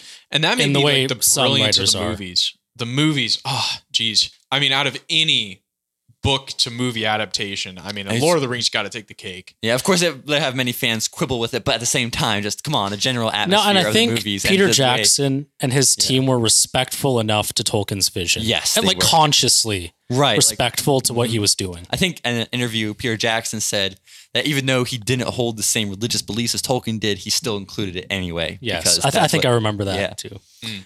And so that's I, I think also It's so Catholic. The It whole is. movie is just so Catholic. really- Everything from how how much they drink to like The Lembas freaking- spread as a Eucharistic type. Oh, Frodo, yes, Frodo yes. gets through the va- Frodo and Sam get through the Valley of Death, powered by this this literally angelic bread. Because mm, the angels are sort of a, yep. or the elves are sort of an angel type. Galadriel gives them this you know angelic bread that powers them through, and is the only thing they have, their only refuge, their only sustenance through literally like the Valley of Death, mm-hmm. Mordor to Doom. So the the Eucharistic typology of the Lembas bread. Is freaking Yeah. blown. I will never. And get- and- who can't stand the lembas bread? Smeagol. Gollum, He, yes. he's he won't eat it. Yeah. nasty bread. he, he- yes, exactly. because he's fallen from grace. Exactly. Mm-hmm. and so it's repugnant to him. Yes. freaking Tolkien, man. the heck? I was. That's amazing. It- it- I never knew really that. is. Yeah. Yeah, and then yeah, and then he has to go out and eat fish. Right. Um. Yeah. So juicy All right. sweet. Can we talk Faramir for a second? Okay, let's talk fair. Um. What did I want to talk about Faramir? Why do I like him so much as a character? I wonder. Because um, he's kind of he's a little bit different in the books than in the movies. I think. yes. He, That's true. Okay. I think ultimately they don't completely subvert Faramir's character, Yeah, but they make him weaker in the movies than they he was do in the he's very stoic. Like, oh, not quite stoic, but like he's very with the hobbits. Right? He says, "I don't know what mission you're going towards, but uh, Yes. let me help you in this way." Right? He understands. And he He's talks li- them. Whereas in the movies, he's like, "No, you, you're going nowhere," and it finally takes a final convincing. Okay, you guys can. Ultimately, he does, yeah. But I think what you're saying, it's like a, it's like a fortitude, or he recognizes that it's right what they're doing, so he lets them go. He never brings them to Osgiliath like in the movies. Let me Right. bring it to my favorite book of all time. it seems like a Dimitri and Ivan situation of um of Boromir and uh Faramir, right? Because Boromir is like oh, so this is Dostoevsky, this is Okay, Brothers I've Karamazov. heard Brothers of K. Dostoevsky. I have Yeah. not Brothers read K. it. Favorite book of all time, Brothers Karamazov. Um, I'm definitely more the Dostoevsky scholar than I am the Tolkien scholar, although I appreciate Tolkien very much. But Dmitri in uh, Brothers Karamazov is a he's a captain of an army, and he's very like passionate and does thing on impulse, and is very strong and just angry and all the time, whatever. Ivan's the uh, really brilliant, he's Sad atheist, intellectual. He's, he's a sad intellectual like us. Um, but um, yeah, and then I think as well, like Boromir, you know, very impassioned, very quick to making judgments. Let's just go slay these people. Super strong. Faramir seems a lot more cunning, uh, very well, well reasoned, and yet you know. And then when it goes back to when he, you know, with with Denethor, right? That scene where um, you know, he's like, "What would you have me do?" He's even though he's stoic and all this stuff, he's really looking for his father's approval, and uh, and his father, Denethor, the, the asshole, has to just say, you know, just flat out, like, I preferred Boromir to you. I, I wish Yeah. that you were dead and Boromir was alive. It's what he tells them. That's right. That's always like rough to go Which through. which makes Faramir a lot more endearing, right? And then, but he still he doesn't just say "f you, dad" and like run away, but he goes out and he does on it. a suicide mission. On a suicide- you're okay. right, yeah. Let's talk the morality of that situation. All right, so so should he have continued and done the command? I mean, is it meritorious to Faramir that he This is wow. There's a whole lot of factors. went on a that go into this suicide question. mission I mean- that his king dad told Or- him to do? Steward, Dad. Steward, yes, steward. steward. That when when Gandalf says steward, Yeah. that's got to be one of my favorite parts. It's of the not movie. for you to deny the return of the king, steward. okay, Faramir o- obeyed Denethor, went out, got his butt kicked, got all his men killed, and then he somehow gets alive, and they send him hmm. on a horse back. Right. right. Um. Yeah, Faramir. Should he have done that?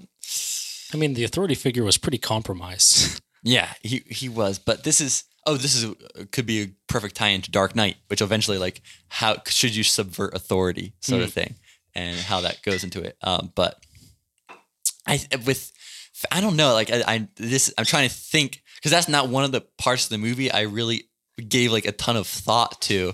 In the past, it's always been like, oh, this is terrible. His dad's terrible. He's lost his reason, so he sends his son out to war for a suicide mission. I'm not. I don't know if Faramir, if he as his sorry, as a steward's son, like as his son, he owes allegiance to his father. You know what I'm saying? And he owes that respect. Okay, like I need to obey his commands, even if he's going mad. Whereas the one who I'm trying to think, because later on, Denethor orders. You know, I think in the book, Denethor orders people says when I'm he's going to burn himself and he's going to burn Faramir's supposed corpse. That leave me alone, right? But the one soldier defects and kind of tells Pippin about it, and then or Pippin no Pippin does no yeah no yeah Pippin does see it, and then he Goes against he- Gandalf. Yeah, he goes against Gandalf. But even then, Pippin was remember Denethor in the movie at least. That's what I remember more vividly. Denethor says, "You are freed from your oath," and that's when Pippin goes and tells Gandalf mm-hmm. after he frees Pippin from the oath, which is interesting. Pippin doesn't do anything before he's freed from the oath. So I'm Yeah, wondering, there's like an yeah. element of like obedience to your authority, even when it's corrupt. But as Yeah. long as it's not commanding you to do something immoral, right? I think which is good Catholic morality it is good, stuff, Catholic. right? I think because the fault would lie within with Denethor, Den- Denethor. With uh, Boromir, I think like even if he said no, that would have been fine. I'm guessing because like if what if, if like as Thomas Aquinas would say, a law that does not follow you know the natural law is no law at all. and a law that tells you to kill yourself would not be right? Would not with be a natural just law. And so basically, I think uh, Faramir would have been in the right to say no to that. But I'm not sure how much culpability he has if he's obeying orders. I'm not sure about that. Yeah. Denethor. All right, favorite character in all of Lord of the Rings. Am I right? You know, the steward. Uh, yeah, and uh, talk about archetype of you know the the kingdom that's just grown so corrupt and its leader so corrupt. Mm-hmm.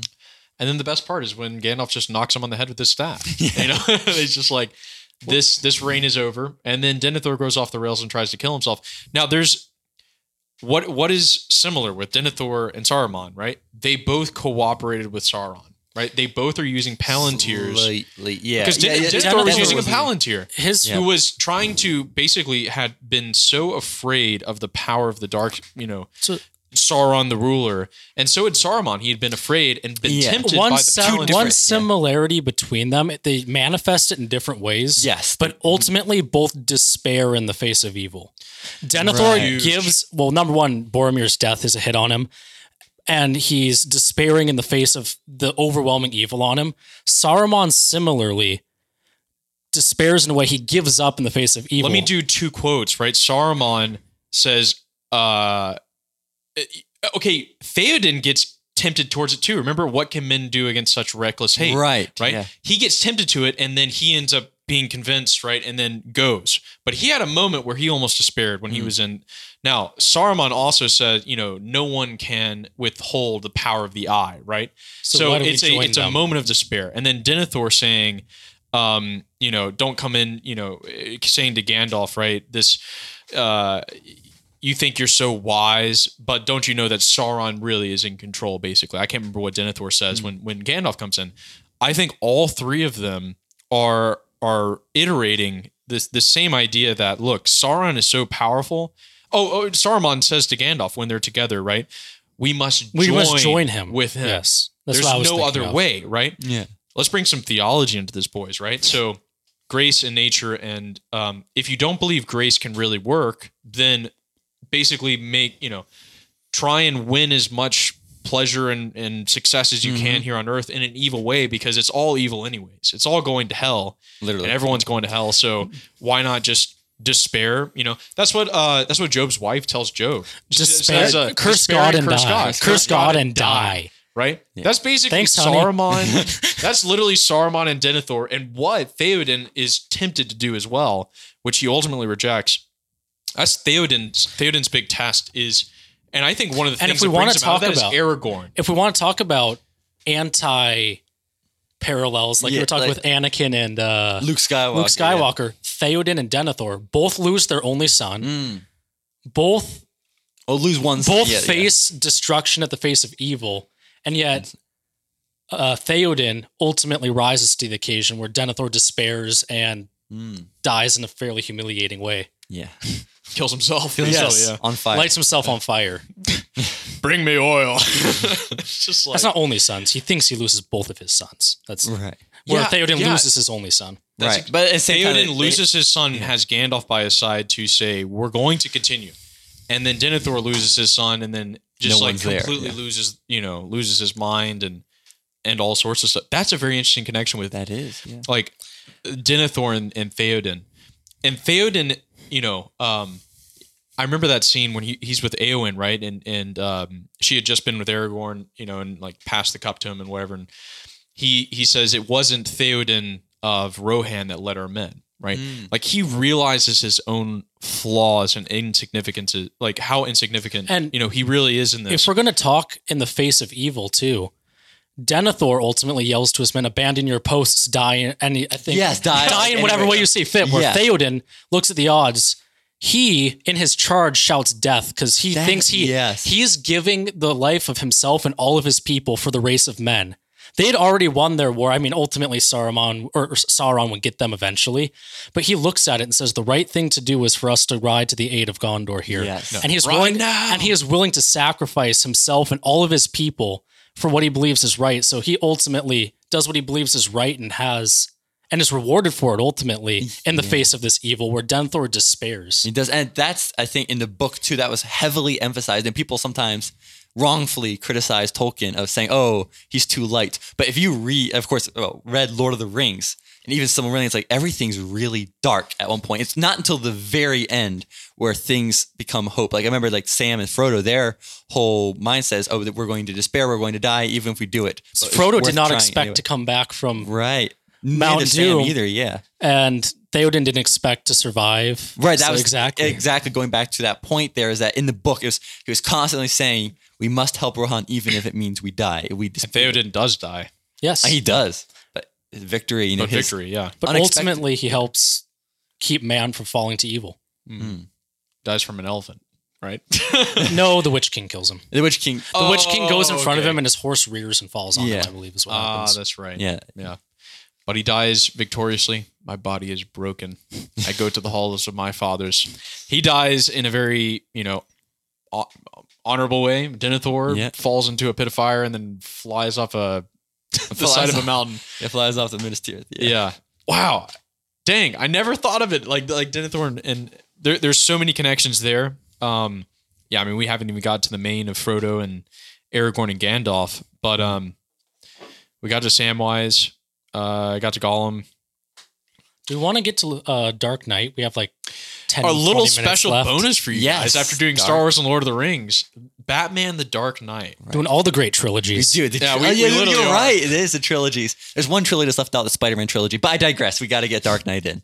Um, And the reason we say Dark Knight, for me, Dark Knight like is just the best one out of the three. Yeah. I don't even remember Batman Begins. People really. sleep on Batman Begins. It is a very It good is. Movie. really Okay, is. give me the synopsis. Batman Begins because I know I know when it picks up in Dark Knight, right? I, okay, Joker's one of my favorite villains ever. Yeah, I mean, it's just so good. Dark Knight and Dark Knight Rises, their story is so distinct that you remember it. Batman Begins, I'm trying to remember. It's basically, it's the story of, you know, of course, Batman's beginning, duh.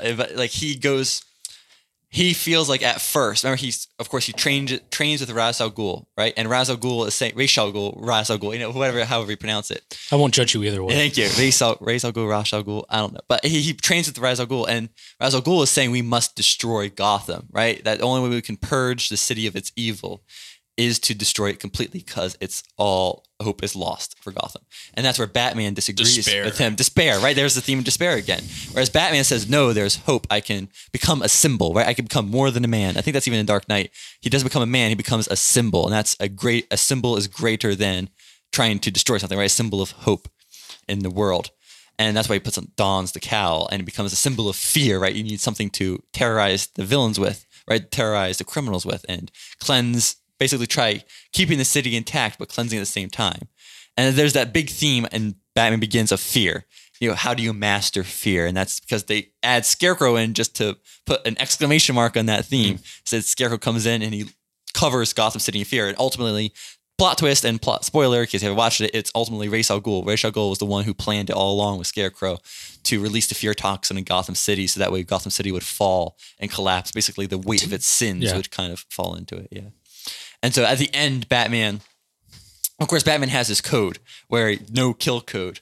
And there's that famous line right before he's on the train with Ra's al and they have that final fight. And the train, you know, in order to you know, they hit something like the train's about to derail, but then Batman's able to. The train is about to go into Wayne Tower, but then the he was Batman was able to derail the train at the last minute, and Ra's al was stuck on there. And then Batman said his, you know, he has a no kill rule, but doesn't mean I have to save you. And then he just leaves Ra's al Ghul to die on the train. So that's I think establishes too, like Batman is overcoming that fear. And he finds that symbol, right? Once you, in order to become the symbol, you must overcome whatever the symbol symbolizes.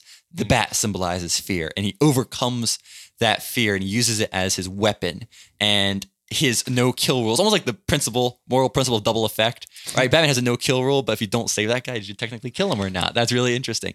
And actually, that vein of fear is returned to in The Dark Knight Rises. Yes. When he's in the pit because he realizes that fear is a natural thing and you hmm. actually need it in order to have, he needed it literally in that scene to have the push to be able to make the jump to get out of the pit. Yes, and that's another what we call anti-parallel, our new. Let's coin it. You know, let's uh, put it in trademark. You know, anti-parallel. Trademark. Yeah, Kellen trademark. Alex show trademark.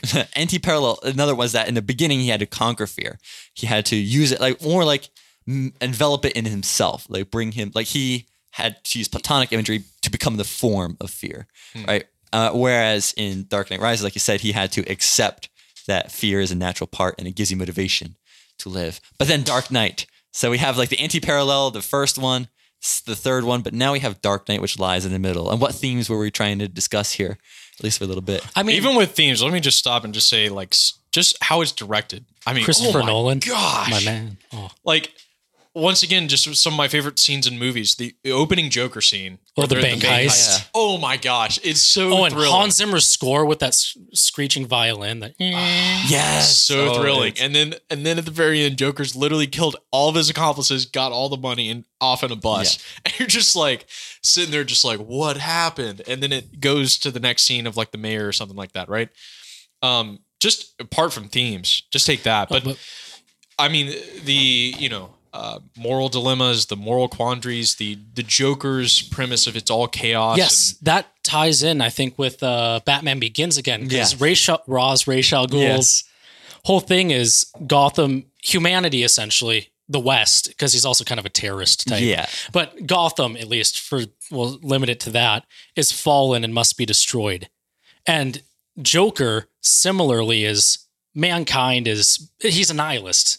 Yeah. You know, once the chips are down, these civilized people eat each other. All this stuff is fake, and I'll show it to you. I think he even tells Batman that. Yeah, He does. I'll He show does. it to you. Yeah. So and that's the boat scene, basically. in different ways, both of them are saying mankind is irredeemable. Hmm. Yeah. So, and it's not my observation originally. Actually, Deacon Steven Greydanus, I think, is the one who wrote something that on this. It's like almost like Sodom and Gomorrah with Batman, where Oh, Batman yeah. is saying, "Look, there's good in Gotham still. There's hmm. good in humanity still. You guys are wrong." Hmm. And it's this interesting thing where both villains, in their own different philosophical or whatever motivation they have, are saying, "Look, Gotham's irredeemable and must be destroyed." Joker saying there was nothing in the first place. They're just animals pretending to be civilized, and Right, Ra's al yeah. Ghul saying they're so corrupt. We need to just smite like Sodom and Gomorrah, smite, them off the yeah. face of the earth. Wow. Okay, correct me. Okay, Lord of the Rings, the the saving grace is grace, right? That, Yes. that grace could actually work. Batman, however, like, would you see a more grace element in like Batman's? It seems to be like, I have faith that at least it could be possible, Right. but it's not. I have faith that it. I'm seeing it happen That's through grace. Father Mike Schmitz had a video on where he says, "Who is the form? Who is the ultimate Christian superhero?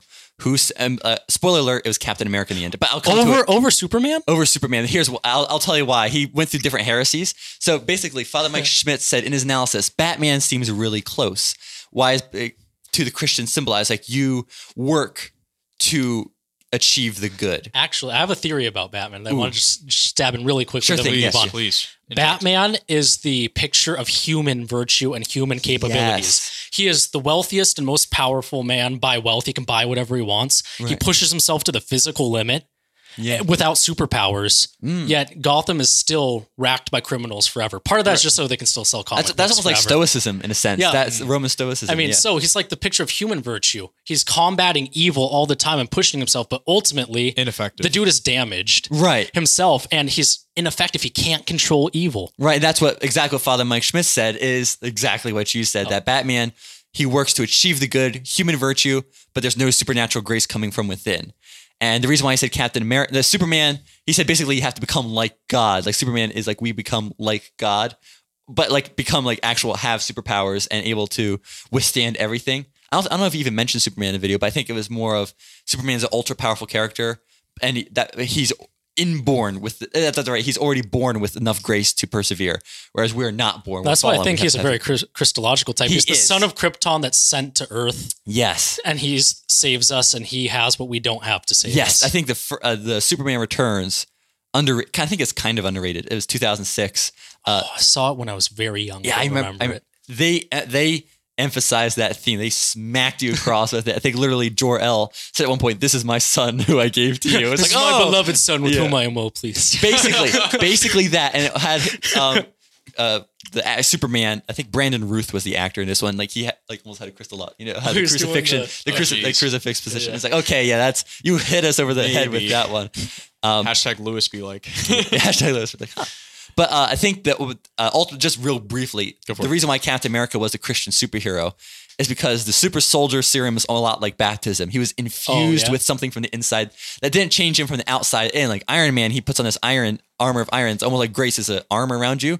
But really, in baptism, grace makes an ontological change and it gives you that superpower hmm. and it gives you the ability to persevere. But Captain America still has to practice human virtue at the same time.